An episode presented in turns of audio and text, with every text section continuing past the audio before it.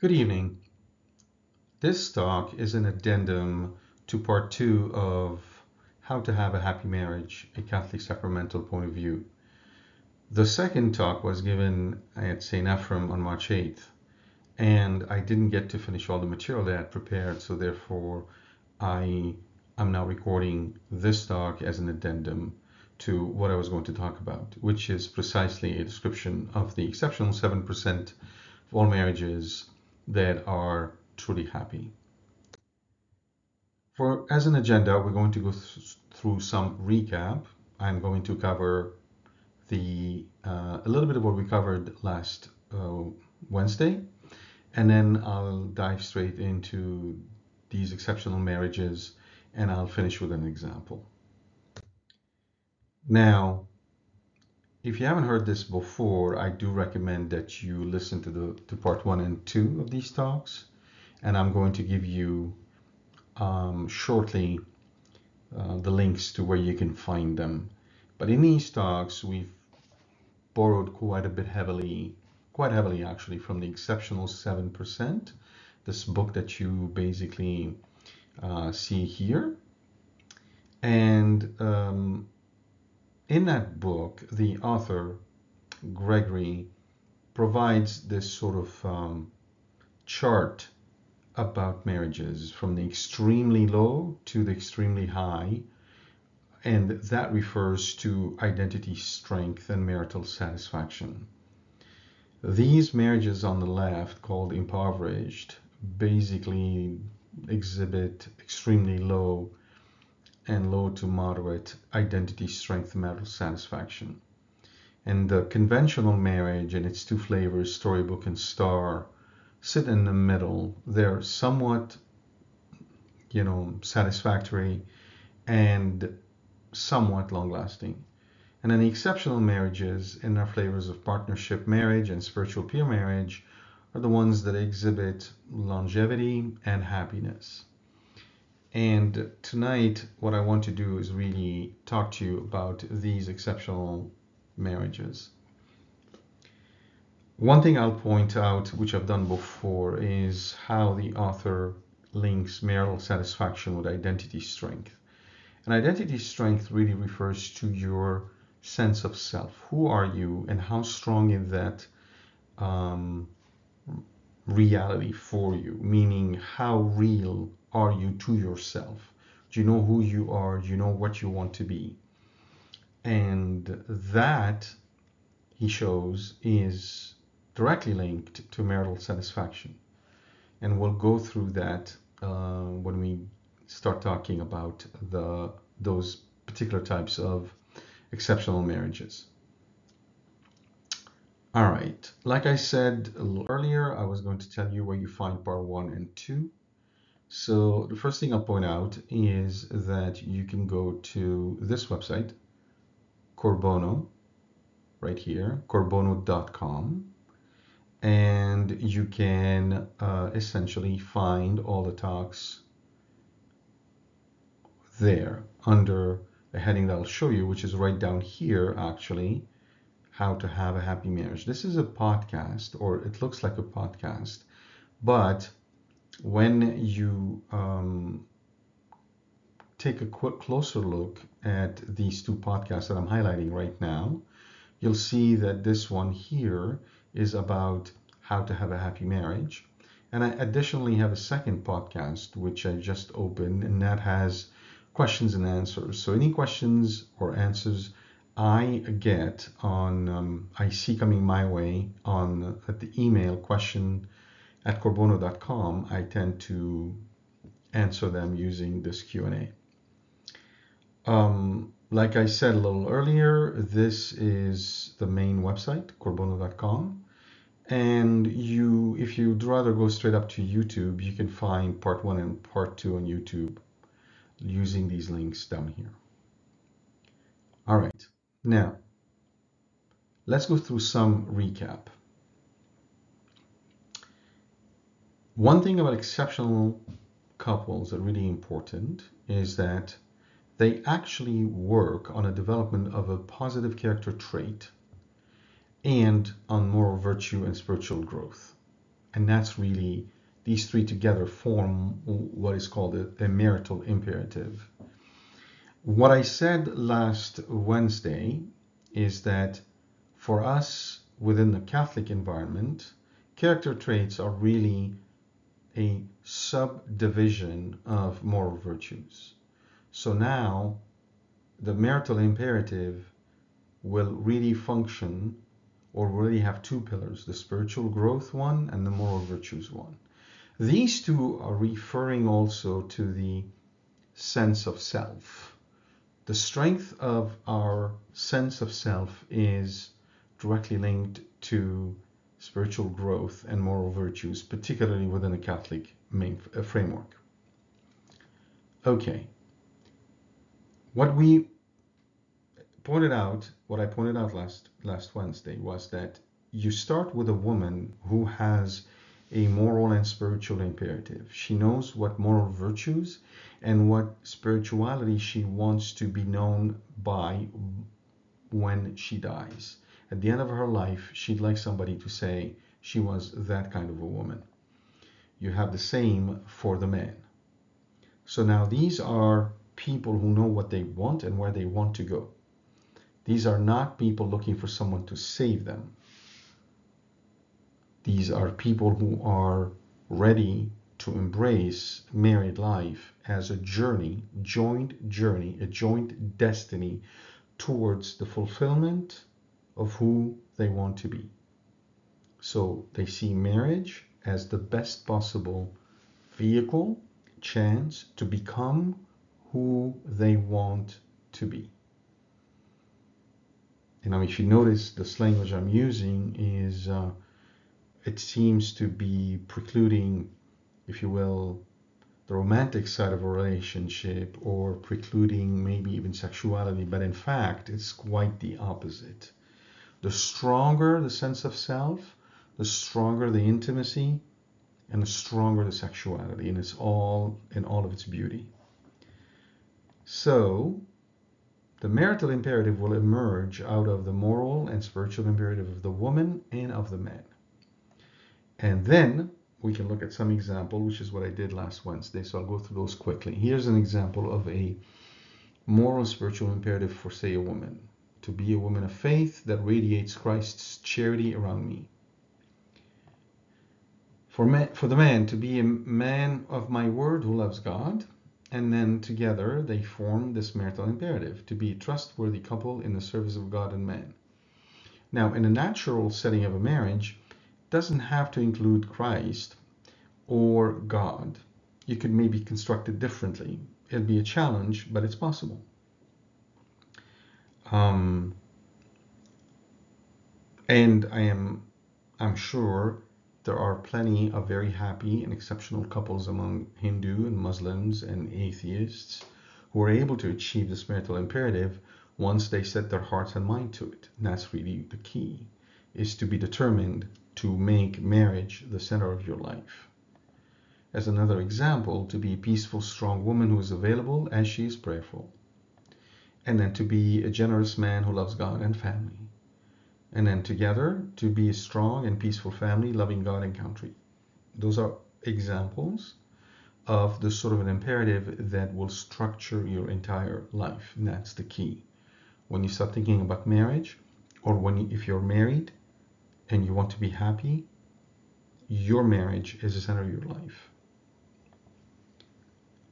One more example to be a daughter of the church, a faithful wife, and a generous mother, to be a kind man, patient with God, others, and myself, and together to be a family of faith, of generosity, and patience.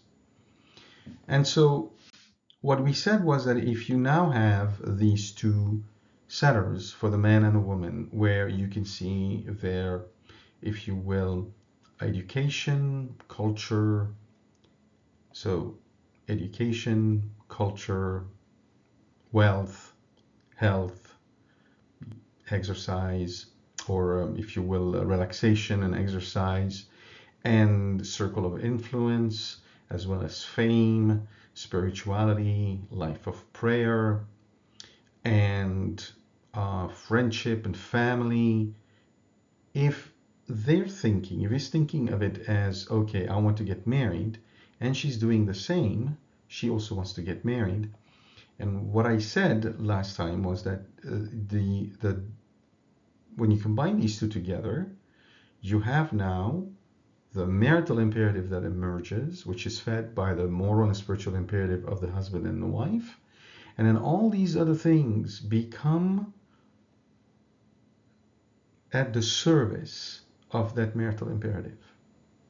So whether it's your education, your culture, your health, your spirituality, your relaxation, your exercising, your food, your friends, your family, no matter what it is, all these things are, are seen in relationship to that marital imperative.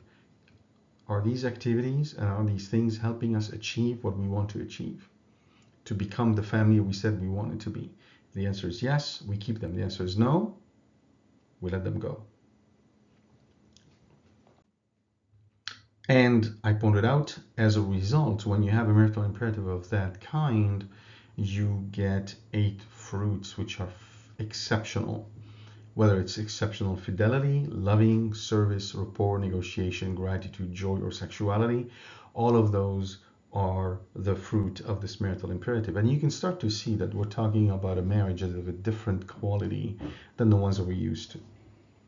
Okay, so I finished last week by pointing out that uh, if you look at all these, at the marital imperative and all the fruits of it, and you move map them to virtues, you can see that most of them are actually of the order of justice, which is which is not which is a natural virtue.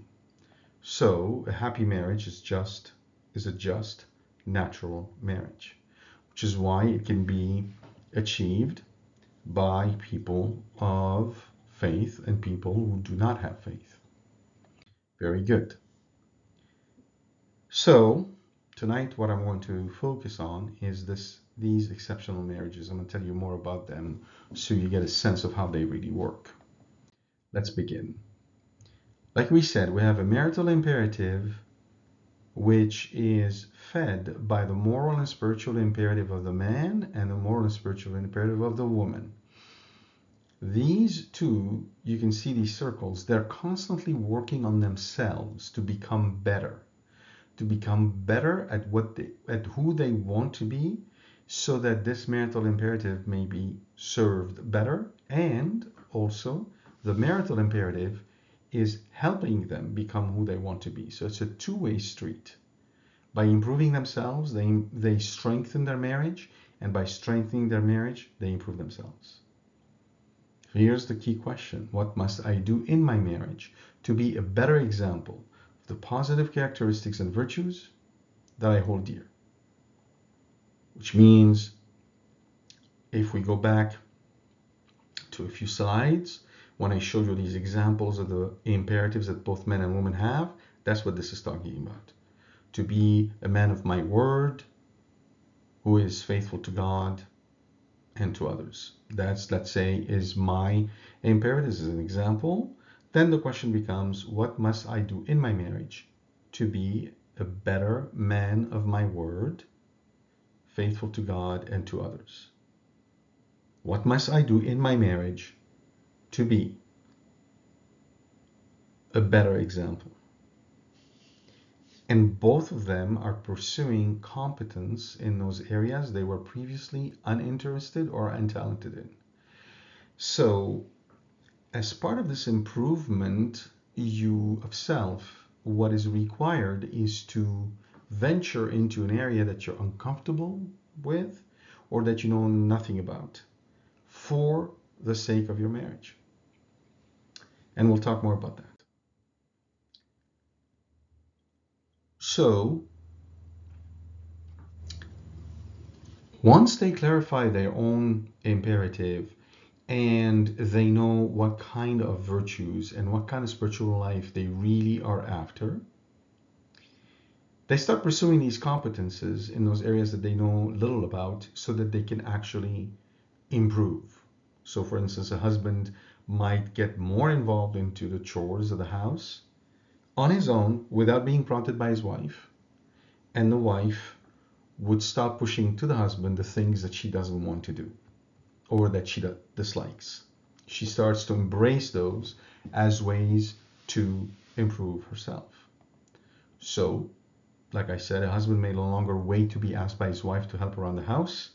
Instead, he intentionally, I do want to highlight this word, intentionally, okay, intentionally, on his own and with intention, not grudgingly, not doing it just to pacify his wife.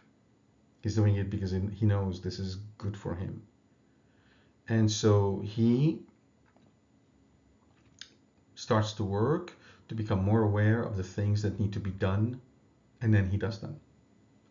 And likewise, a wife may begin to ask which jobs she pushes over onto her husband simply because she doesn't enjoy doing them and wants to develop a greater competency in those areas.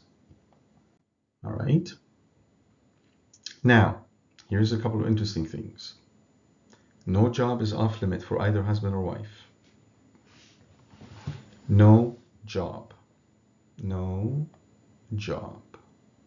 There is no restriction. Think about that for a second. And then think today, whether you're married or not, about the things you don't want to do or you don't like to do around the house or the place where you live. We all have limits. This tells us nothing is off limit anymore both work to be equally aware, equally aware, okay? Yeah, I know. I am highlighting these slowly because I wanted to sink in equally aware of all the domestic, romantic, and financial responsibilities of marriage. Domestic, all the chores, romantic, going on a date, preparing for an evening, and being completely present, let's say during the, the sexual act, and then financial responsibilities of marriage. Nothing is off limit to either husband or wife. Both expects themselves. Hmm? See that word? Expects themselves to do a job if they happen to trip over it first or are more available to do it even if it is not their area of expertise. That kind of engagement on both husband and wife's part create a very strong connection between them.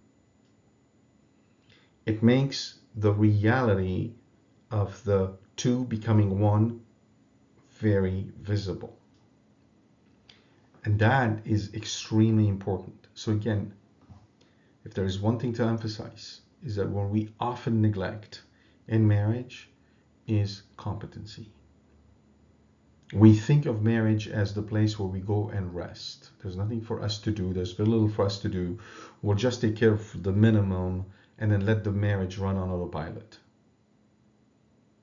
There is no marriage on autopilot. Or rather, let me put it this way there is no happy marriage on autopilot. The only destination of a marriage on autopilot is divorce. All right. Now, the consequence of what, what I just said, if there is a victory of egalitarianism, this complicated word here or long word, egalitarianism, over equality. So these two now are looking for egalitarianism, not equality. I'll get into that thing a little bit more in a minute, this egalitarianism. I'll explain it in a minute. There's a removal of self-protective barriers for intimacy. Uh, you're no longer in a situation where you feel that you can't be yourself because yourself is your best self that you're bringing into this marriage. And therefore, the need to protect yourself is gone. And then there is exceptional rapport negotiation. If you want to know what these two are, I, I'll, I'll refer you to the prior talk where I described them in detail. Okay. So, conventional couples make a huge issue out of dividing up chores or spheres of influence into nice equal piles to safeguard both fairness and the balance of power. That makes sense. If you're going to look at your marriage or one important component of your marriage as a bunch of things that need to be done, but that need to be done with no benefit to you, meaning there isn't this virtuous improvement of competency. It's just that in order to get this thing to run, these things need to be done, but they have no value in and of themselves. Then that's what you're going to do. You want to divide them and make sure that everybody is, you know, all hands are on, on deck and everybody's participating fairly. And there is a proper balance of power, whatever that means.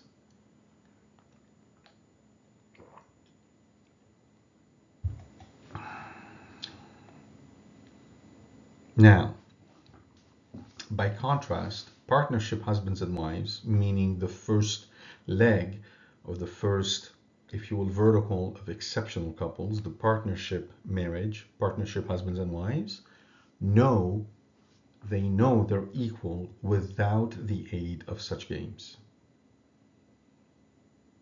You see, there's a difference between equality of doing which is what number one is all about, and equality of being, which is all what number two is about. They expect themselves and their spouse to give 100% of themselves all the time. Period. No particular responsibilities beneath either one of them. And that's really important. They work in a gracefully efficient and often selfless manner to accomplish everything that is important to their life. They don't consider themselves being exploited or used or demeaned because they have to do a particular job. They know and trust that the other is going to be just as committed as they are to the chores or the tasks or all the things that are required for their marriage to function.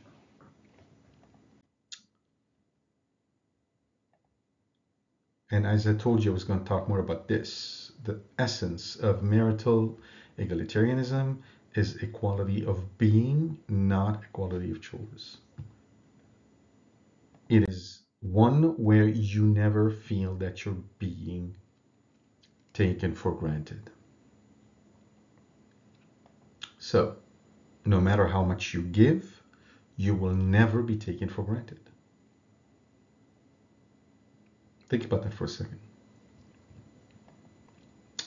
Everything they share, every chore of married life presents one more opportunity to draw closer together, to become more intimate. That, my friends, is the heart of the matter. Why do you want to grow in competency?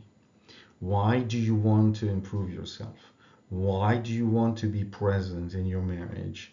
It's precisely so that you have one more opportunity to draw closer together, become more intimate. Intimacy is not just about sex. Intimacy is about connectedness of every level intellectual, emotional, psychological, physical. In, think of intimacy not as a wire connecting two hearts. Think of intimacy as a halo that em- envelops the couple. It is all encompassing.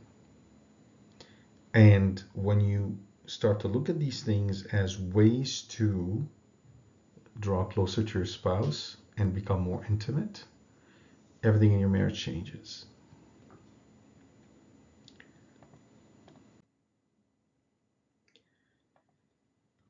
A husband and wife may meet more attractive, wealthier, or better socially positioned people along the way. But they're convinced that no one is better equipped than their spouse to help them become who they want to be. See that? Convinced no one is better equipped than their spouse help them become who they want to be. That is why these marriages, partnership couples, basically end up in ha- having relationships that are that have extraordinary intimacy, gratitude, satisfaction, longevity. Why? Because even if you meet someone more attractive and wealthier or better socially positioned, and you will, Everybody does.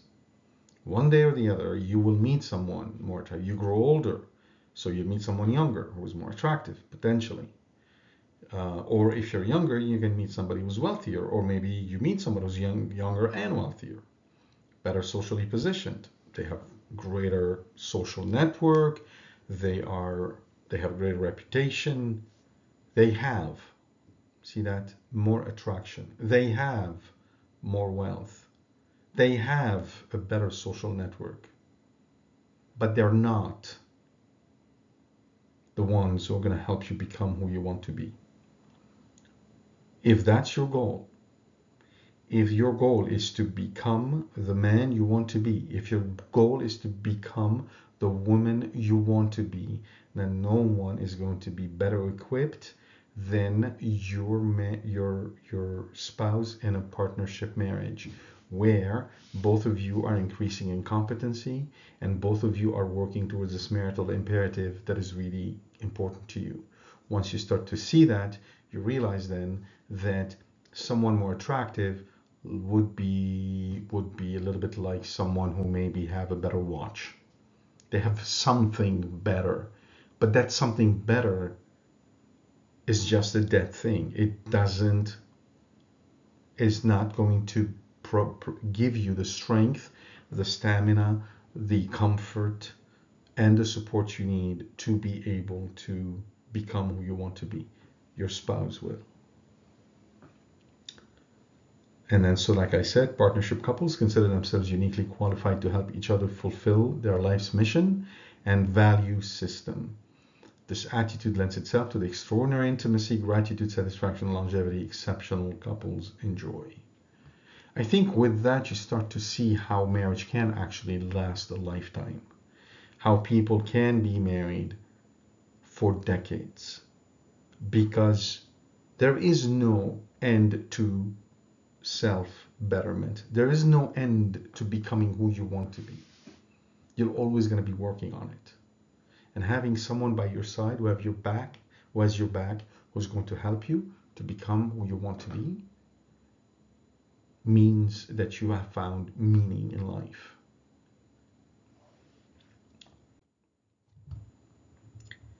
So, the other really important thing about this competency is that the, the discussions that result from working side by side in almost every aspect of life lead to a deep level of rapport and understanding. If you have, you're competent in, say, chores, if the spouse, if the husband is as competent in chores as the wife is, and the wife is as competent in the, in let's say, um, the financials, the budget, the taxes of the house as the husband is, then conversation about those things are going to be more pleasant, deeper, and with greater understanding because each party understand what it takes to do the thing and there is a true appreciation and gratitude for the work that was done. And so they understand each other better. They understand what they're going through, the difficulty.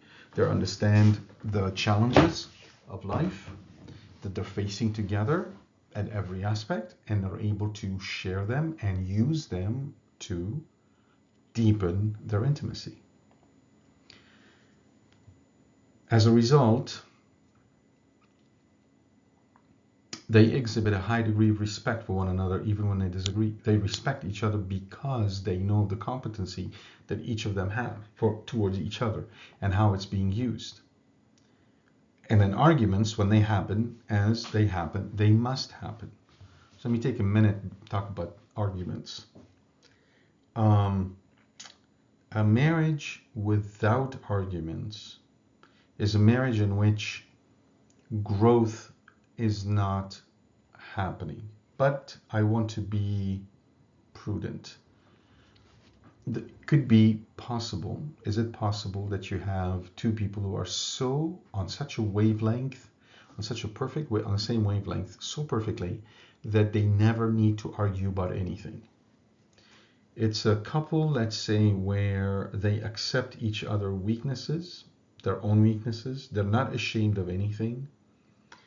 They are able to uh, work on everything um, in a very peaceful and open-hearted way without any constraints or obstacles. I am just going to go on limb here and say that it is possible for such a couple to exist. I have never met one, but that doesn't mean they cannot exist. For the rest of us, where arguments happen in marriage, the difference in an exceptional marriage like this one, in peer partnership, which is what we've been discussing for a little while, is that arguments are experienced as deep muscle massages, which may feel uncomfortable at the time, but will afterward leave the marriage more relaxed and flexible. The argument is deep because they know each other. They know what who they are and what they want to be. They know what their marital imperative is. And when they're arguing about something, it it delves into who they are. It's an argument at the level of being, not a level of having. And therefore, these are deep arguments. They are going to be uncomfortable. There's work to be done. But because of the respect, because of the understanding, because of the trust, because of a sense of deep gratitude, because they know that they're not taken for granted, those arguments never devolve into an ugly argument. And that's the beauty of the peer partnership marriage, and that's why they actually can preserve their happiness even when they have an argument who is really hard. I don't mean that during the argument they're happy. I mean they preserve the overall happiness of their marriage. And arguments do not take those things do, and arguments are not able or capable to take that happiness down. Okay. So again, we're talking about partnership marriage. I described them now in general. Now we're going to dive into the modern type of partnership marriage, then talk about the traditional type of mar partnership marriage, and then we'll finish with the spiritual peer marriage. Okay, traditional partnership. Traditional spouses build their marriage around conservative religious values, and the husband is usually the breadwinner, but he's expected and expects himself to be every bit as competent parent and homemaker as his wife. So the fact that he's a breadwinner doesn't mean that he's going to go and work out, do his job and all of that, and then leave the kids and the house to the wife. And he has nothing to do with it. He is expected and expects himself to be every bit as competent parent and homemaker as his wife. Doesn't mean th that he's doing all the work himself. It just means that if there is something to be done when he's home, he can do it. Whether with the kids or the house or the chores. He's attentive and intimately involved in the home life and domestic work. Attentive that word means he's not coming home and then lounging on the couch watching sports or um, excluding himself from the family life, but he's very involved in the family life. He works hard to communicate his emotions well and his needs respectfully. He works hard, guys, works hard, hard, hard. We're not good at communicating emotions. We can learn. Communicating emotions doesn't mean you're going to sit on the couch and become a puddle. Doesn't mean you're going to fall apart. It means being able to express what you're feeling in a clear and concise language so your wife is aware of them. If you're frustrated at work, if you had a hard day, if you having doubts about whether you should continue in this career or not, if you are not satisfied with some aspect of marital life, you should be able to express your emotions and say, I feel this way. If he has needs, if you have needs that you want fulfilled, you need to be able to say them respectfully. Um, it takes hard work to do that. It's not easy. Particularly if, for the most part of your life, you've been clamping it down, thinking that you can't speak of those things. So you you have work ahead of you. And if you are not in a relationship right now, you're a young man who is not yet in a marital relationship, now is the time for you to start thinking about those things. Do I communicate my emotions well? Do I express my needs respectfully? If you want to know more, ask your parents, ask your siblings, ask people who know you. Those are meaningful conversations and they're worth having. The wife so let's actually back it up. Conventional mom, so we're talking about a conventional marriage in which the mother is staying at home. They tend to be torn. They feel what they do is valuable. They know it's valuable, but they struggle with society's and sometimes even their own husbands' general dismissiveness of women who work at home. So that they, they, they feel that they're sort of second class citizen. Right? they can often feel inferior to their star wife friends. Remember, star is a form of conventional marriage in one, in which the husband and the wife, um, you know, put career first. Career is paramount to them, and therefore, uh, the wives tend to have uh, very successful careers, and so they can feel um, inferior to their star wife friends. A traditional partnership wife experiences no such identity crisis. She has no doubt about what she's doing. She's an equal participant in financial planning, meaning the budget for the house, what needs to be spent, where. She's just as good at it as her husband is.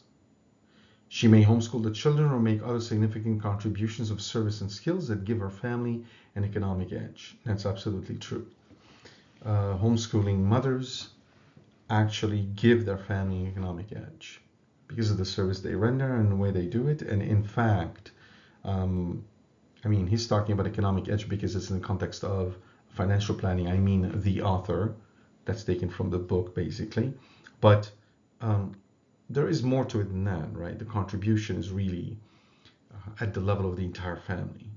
And that cannot be properly monetized or estimated. She's sure of the importance and financial value of contribution. She knows her worth, and her husband supports her completely. She finds a deep fulfillment in the hard work she does, and that's really important. So you have basically two people, a man and a woman, both having a personal imperative that they use to create a marital imperative. And even though they have conventional roles, they do not use those roles to separate them. They're competent in everything that concerns the house. And the wife is also aware of what her husband is doing, what is his work about, and she understands it and she can speaks about it properly. And she works really hard to understand the budget and all the economic factors in the home and she's a completely an equal she's an equal participant in that budget with her husband and along all the other qualities of a partnership marriage, you have then a very vital, or, or um, I'm sorry, a, marriage which is full of vitality, strength, and joy. And those are the um, end results of what a partnership partnership conventional or, or um, a traditional marriage would give you. In a modern partnership, it's the same thing, but they're built around more secular and liberal ideas. The dynamic of the relationship is basically the same. However, traditional partnerships suggest that one person oversees domestic responsibilities and one person oversees financial affairs, whereas in the case of a liberal partnership, they want full participation of both spouses. So that means their life can be more chaotic, but that eliminate the temptation to coast that can affect traditional partnerships. So what is meant by coasting? It means that there is a temptation, uh, as always, to let the other spouse do more. And you just sort of back off a little bit. And it takes work to avoid coasting and do what you have to do. In the case of a liberal marriage, uh, coasting is really hard because um, there is a um, an understanding that both are participating equally all the time. So that creates more chaos, if you will, less ability to really structure things, but it avoids that temptation to ghost. Okay.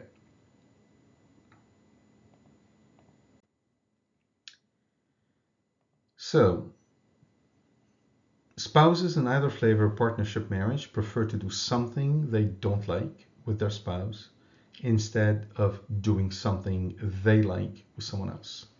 I want you to think about that for a second.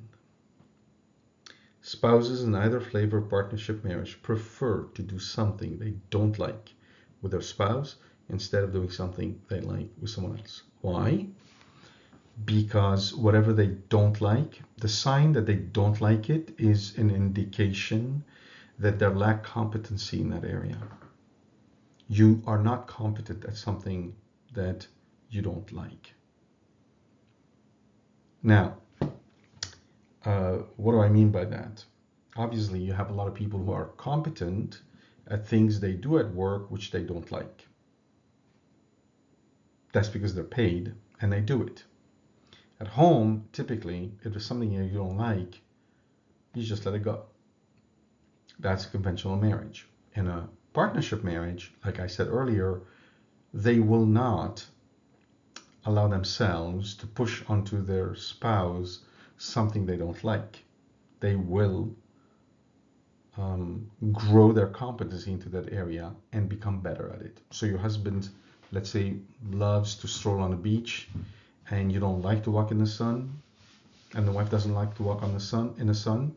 Well, she gets herself a hat and she goes walking with him on the beach the wife would love to go and play golf, and the husband couldn't care less about golf. He goes and takes some lessons to be passable at golf so that he could have a good time with his wife. That's a sort of partnership between them that trumps any other relationship. Again, that's the partnership between them that trumps any other relationship. You can see how couples like these are inoculated from affairs and from com- complication and all that trash that a lot of or not some couples can fall into because of the fact they're pulled away they're pulled apart. Their world is not a union of their hearts. So that's why this particular rule here is very important What are the challenges in a partnership marriage? There are obviously still challenges. The, the one area of challenge for partnership marriages is that they can be so close and respect each other so much that sex no longer seems an appropriate way to relate. And that's an odd thing to say. What is meant by that? Well, as one wife puts it, it's hard for me to get nasty with somebody I love and respect so much. Now, this brings us back to this thing that I said in on Wednesday. You could conceive of sexual relationship in one of two ways. You can think of it as um, something you do for your own satisfaction, or you can think of it as something you do for the satisfaction of the other. Now, usually, because of everything we've been, because of the way sex is treated in the world, because it's demeaned, because it is depraved, because it is treated as a merchandise, because it's alienated from the heart. Um, many of us grow with this understanding of sexuality as something to be used to satisfy ourselves. We don't see a gift in sex. We see something to be consumed. And so this get nasty business is where you are trying to use the other to satisfy yourself. Now, I want to say that very loving couples can end up in a situation like this one. The husband loves his wife and the wife loves her husband. The problem for the husband in particular is that he can't really engage physically in the act without having these sort of nasty thoughts in his head. But as this respect and love grows, he it, it sort of starts to bump again those nasty ideas he might have in his head, and therefore it sort of short circuit his desire to get into a, a sexual relationship, and the same for the wife. So then what to do here? The couple must challenge the core of their sexuality and discover how marital union is not only a celebration of goodness, but an opportunity for actualization. See, this here, opportunity for actualization. What's it got to do with sex? What is what is opportunity for actualization has to do with sex?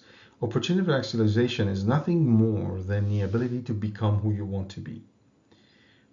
What he's basically saying is that the drive for the sexual relationship becomes uh, sourced from your sense of deep joy of being with that person because by being with that person you're becoming who you want to be now that what i just said right now might sound like um, gibberish to a lot of people.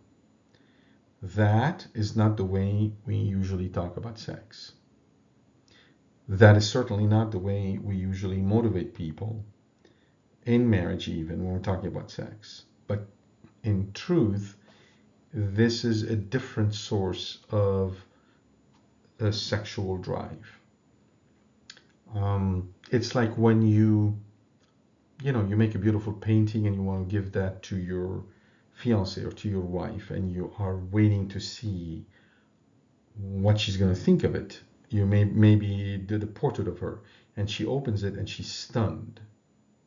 She's stunned by the work you did and the effort you put into it. And she looks at you and she comes and then she holds you and you hold her.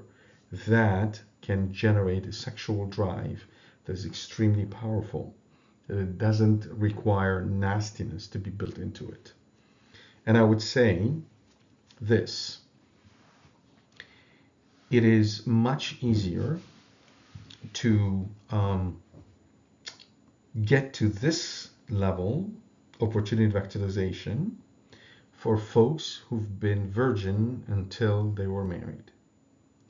Virginity has this beautiful thing about it that it preserves your core. It preserves your core from these nasty ideas.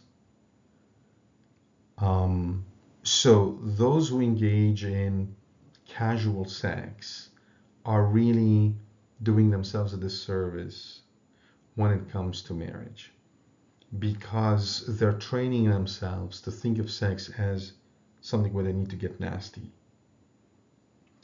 and it, it's much harder to be able to reach that level of sexuality when you've engaged in casual sex. Now, I'm not saying this to, um, you know, criticize those who've engaged into that sort of sexuality. My point here isn't to criticize anyone. The point is to simply highlight the beauty of virginity and to say that there are fundamental qualities to virginity that go beyond the fact that you did not have sexual experience. They basically say that you preserved yourself and you made yourself more ready to really engage in a meaningful and deep relationship with someone else. Um, and it goes without saying what I mean by virginity is that you haven't engaged into porn, you haven't engaged into any of these sort of uh, sexual activities that are all on the get nasty side, right? Okay. Partnership couples must be willing to sacrifice their careers in favor of their marriage. That's the other hard part for a lot of people.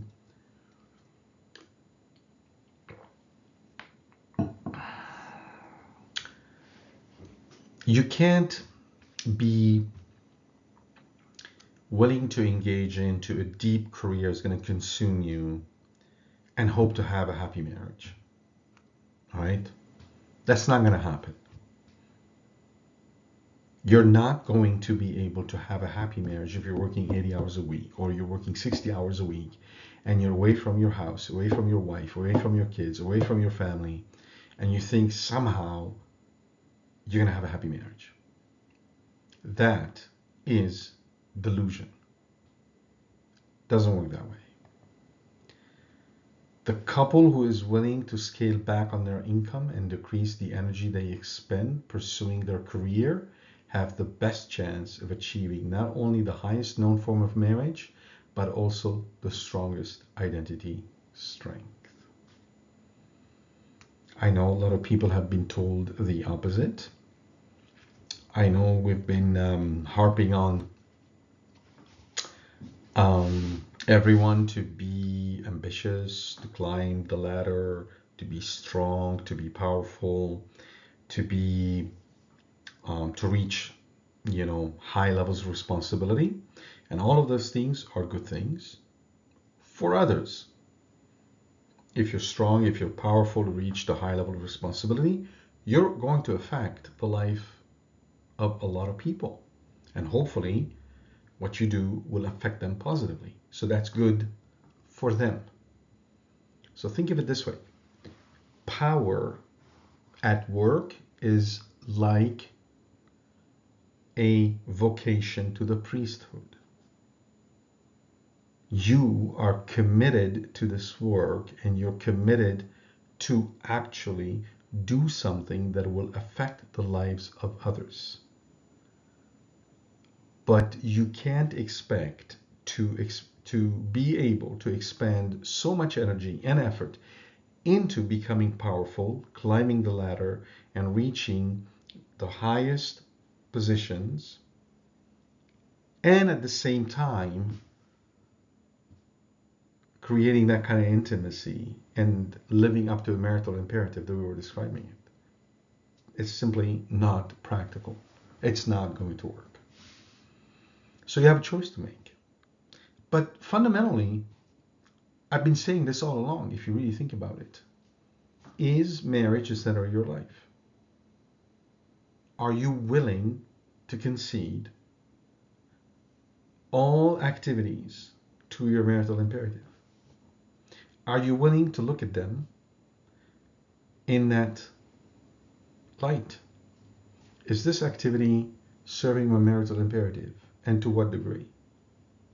And so marriage, so work particularly, need to be scaled back. But I would say the same thing of a bunch of other things. It doesn't have to be just work. If you are passionate about car racing, well, you're gonna have to scale that down. If you're passionate about XYZ, you know, plug whatever you want in there. Same thing. Is marriage the center of your life? That's the question. Okay, now we're going to talk about the last couple, which is spiritual peer marriage. So how is different in spiritual peers marriage? So in the spiritual peers marriage, really, the marital imperative now has taken over. You see how the circle now is joining both of them? It's like they are, they reach this level where by simply living up to the marital imperative, they're able to improve themselves. Whereas before, it was sort of disconnected. In the case of um, partnership couple, it's still disconnected. Here, the marital imperative takes over completely. This is the top of the marital food chain. They account for no more than 4% of all marriages. I think you understand now why, I hope. It isn't because you need to be super educated or super knowledgeable or super talented or super anything. This is a question of commitment. What are you committing to? They focus on intimacy in the context of self actualization. So, to be actualized is to be a joyful, living, breathing example of a particular value system. All right, what does that mean? To be actualized is to be who you want to be, is to be a living proof of that, um, that imperative that was important to you. You're a man of your word, and you're patient, and you love people and God. And people look at you and say, This is a man of his word, he's patient, love people and God. Nothing is more important than helping each other live a deeply held set of spiritual values, moral ideas, and emotional goals. So, helping each other. Helping each other, which is that th- this this basically is nothing more than the marital imperative, what you see here. Okay. And that's that's that's it. That's what you are doing when you're married. That is the number one goal of being married. Partnership couples still struggle with how to apply their deeply held ideals in their unique circumstances, often seeking clarifying advice from groups or spiritual peers. Spiritual peers have almost completely internalized their values. They no longer have to check with anyone else to see if they're doing it right. And nothing is more important than helping each other live a deeply held set of spiritual values, moral ideals, and emotional goals. I'm repeating it because I think it's worth repeating. So you can also tell that in order to get to this level of spiritual peers, have almost completely internalized, well, that is going to take time. And so um, there is no expectation here that a newlywed couple is going to get there in a year. This is a work of a lifetime. But as long as they're working towards this, they can reach partnership couple, the, the partnership level quickly, and then they're going to sit there for a while working on their competency, improving their relationship, and then figuring out exactly if what they're doing makes sense or not. Am I doing too much? Is she doing too little? Are we working on it the right way? Until they reach a point where there is stability. I would also say that when you have kids and the kids are young, um, they obviously are going to introduce an element of variability that might make it harder to get to that point where you've completely internalized your values. Why? Because you're dealing with situations that sometimes are very complicated and you're not sure which way to go. And so I would, that's me, that's not the book. I, my sense is oftentimes in order to, to get to a point where you are at the spiritual peer level, you've essentially gone through the whole parenting cycle. Your kids now are grown and you really have more time to focus on each other. But again, it's entirely possible that younger couple reach that level quicker than anyone else with the kids or maybe because of the kids. Spiritual peers are about simplification. Simplification, competence, egalitarianism. Right? Simplification means what? Whatever doesn't serve our marriage is out. Simplification isn't about, oh, we have too much stuff in the house, that, let's declutter. Really, if you think about decluttering, for instance, what is being said here is that we have too many things that do not serve our marriage. Get rid of them. Competence is the ability to do things that in every sphere that interest both husbands and wives. And egalitarianism means that you're never taken for granted. And there is a quality of being and you're grateful and joyful and you're happy to be with the other.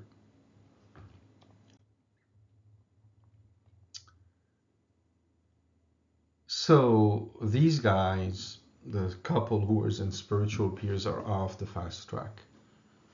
They're not, their hearts and minds isn't on, hey, let me move my career up, let me make more money, uh, let me get more stuff they could work more, but have concluded that the time and money isn't worth the cost to their pursuit of intimacy and other values.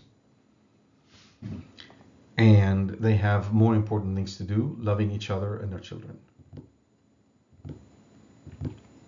Now, somebody asked me how much money we need. How do we know? And my answer was ask your spouse. If your spouse feels that you're not present, that you're not loving him or her enough, you're probably making too much money. Well, you might say, well, wait a minute. Um, but we might, this means that we may not even meeting our budget. Well, I said ask your spouse because if your spouse is saying you're not loving me enough, what does it mean? It means every aspect of life, including budget. Love is all encompassing. Love doesn't mean sex. Sex is a component of love, but love is all encompassing. Okay. They don't give up anything they really need, like I just said. Money is needed, and to the degree they need it, they don't give it up. But they do give up everything they don't need, like approval or more money than their needs. They are both competent in all aspects of family life, and I, I uh, and like I said earlier, once the kids are older, it's easier to become competent in all aspects of family life because it's just the two of you. All right. Now, what's interesting is that they are so good at taking care of each other that outsiders think that it's happened magically. But that's true of any competency. You can see, for instance, a magician with a sleight of hand, and we say, wow, it's magic. It's really competency. Those people who do these sleight of hand and magic are so competent that it looks so easy.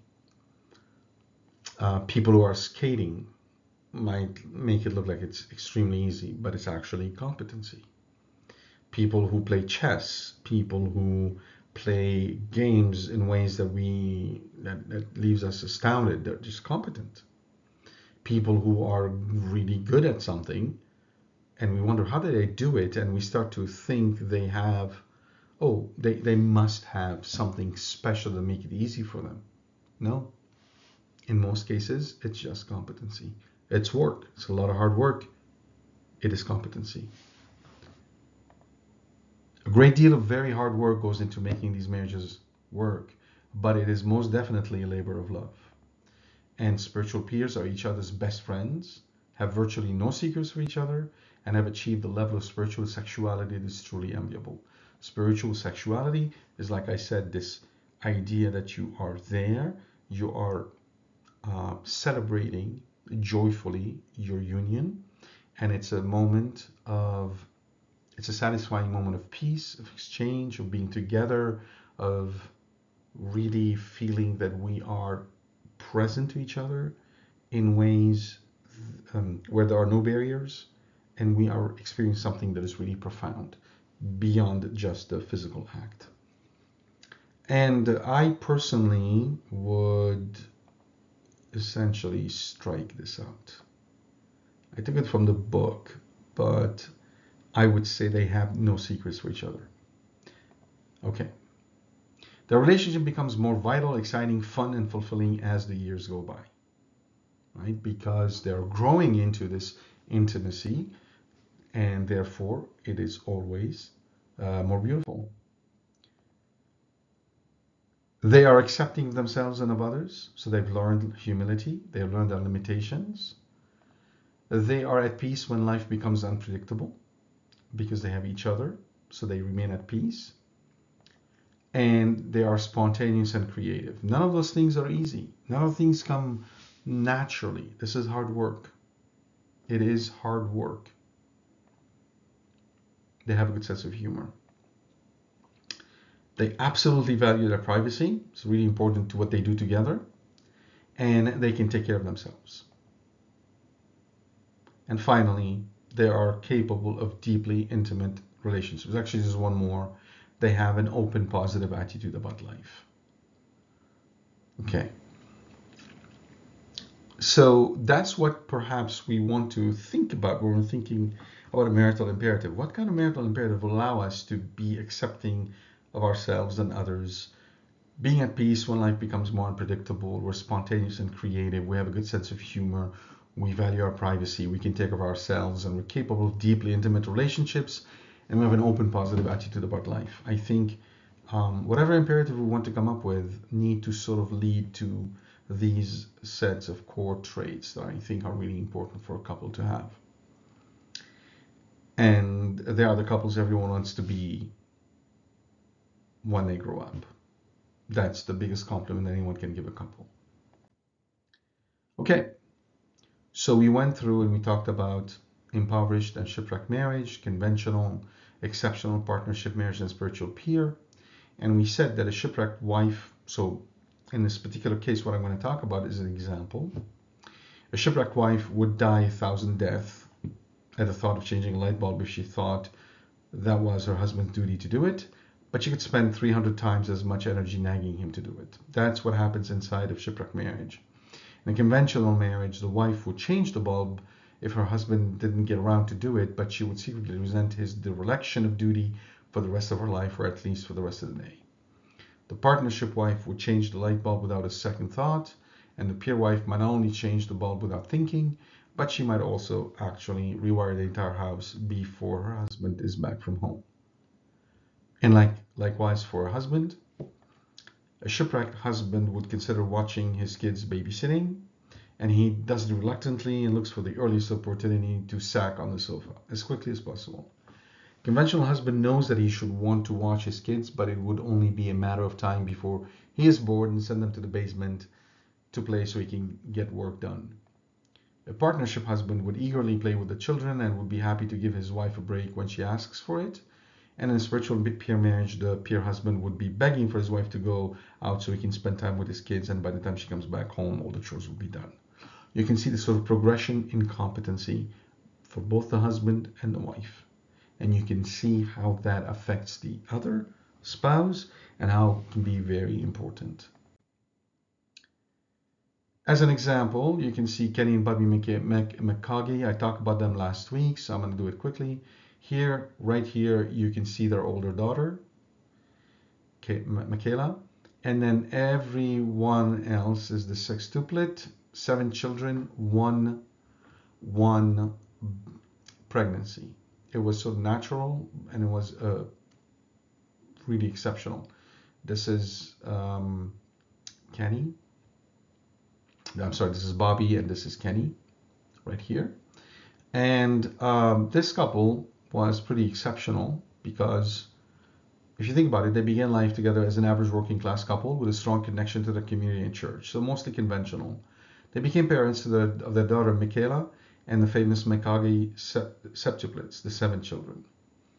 Now, when his wife was bedridden to a pregnancy, Kenny was forced to challenge his competencies more quickly and more pervasively than you or I will probably have to. And I apologize call him Bobbi, but he's Kenny and she's Bobbi. And then through this labor, he developed an exceptional gratitude toward his wife. And as a result, they held to their marital imperative, the theme of their marriage summed up by a line in a song they sang to each other at their wedding. And the world shall know that we are a household of faith. That was their that was their imperative, which they picked out of a song at their wedding. And through that imperative, they were able to actually live up to and become an exceptional couple. And here they are today. You can see here is uh, Mikayla, and she's with her husband and child. And these are the seven children. And um, Kenny and Bobbi are here. And last time I checked on them, I think two of the septuplet were engaged and are really close to each other and they, they, they think of themselves as being best friends. And this family, in its longevity and happiness and cohesiveness, is a sign of this exceptional love that is accessible to accessible to anyone. Again, I'll reiterate the point. This is not about being a specialist at anything. This is just about committing to that marriage and making it the, the, the heart, the heart of your relationship and of your life.